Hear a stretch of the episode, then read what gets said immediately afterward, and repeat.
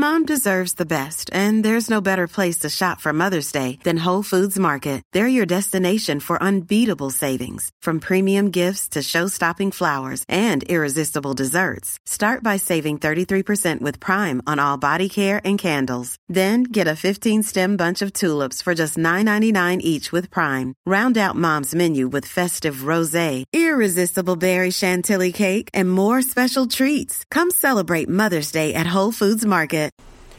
Good morning. This is Randy Mishler for the Oregonian Oregon Live, and these are the top Oregon news stories from Monday, October the 8th, 2018.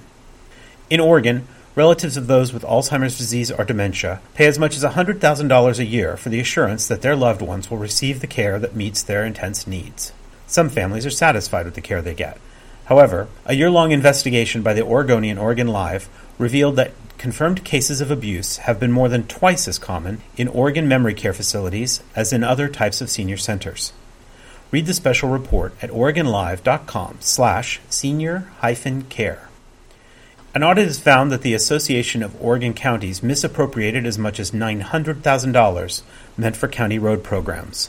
The group, which represents 35 of Oregon's 36 counties, used the money to cover mounting losses in its general operations. The transfers amounted to unauthorized loans, and now the association is asking member counties to approve a payment plan that could involve a special assessment to the counties and ultimately to taxpayers. Clinton Street Video, one of the city's last three video stores, will close its doors next month in southeast Portland. Co owner Chris Slusarenko and the Clinton Street staff are known for their friendly demeanor and for having some of the city's stranger video releases. The store will sell off its stock of 12,000 DVDs and Blu rays starting November 3rd.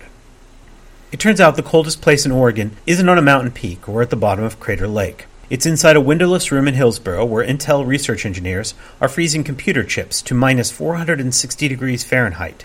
The plan is to simulate the quantum structure of the universe and allow the chips, called qubits, to study particles at the atomic level.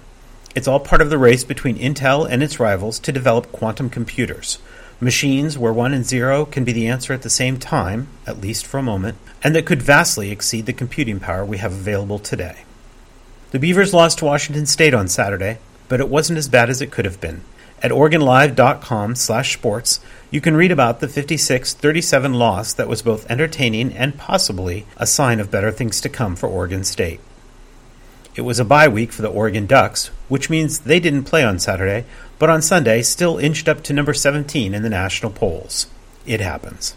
They face number 7 Washington on Saturday at Autzen. Look for showers today with a high of 60 degrees and a low of 54. Need more news? Grab a copy of today's The Oregonian or follow us throughout the day at OregonLive.com.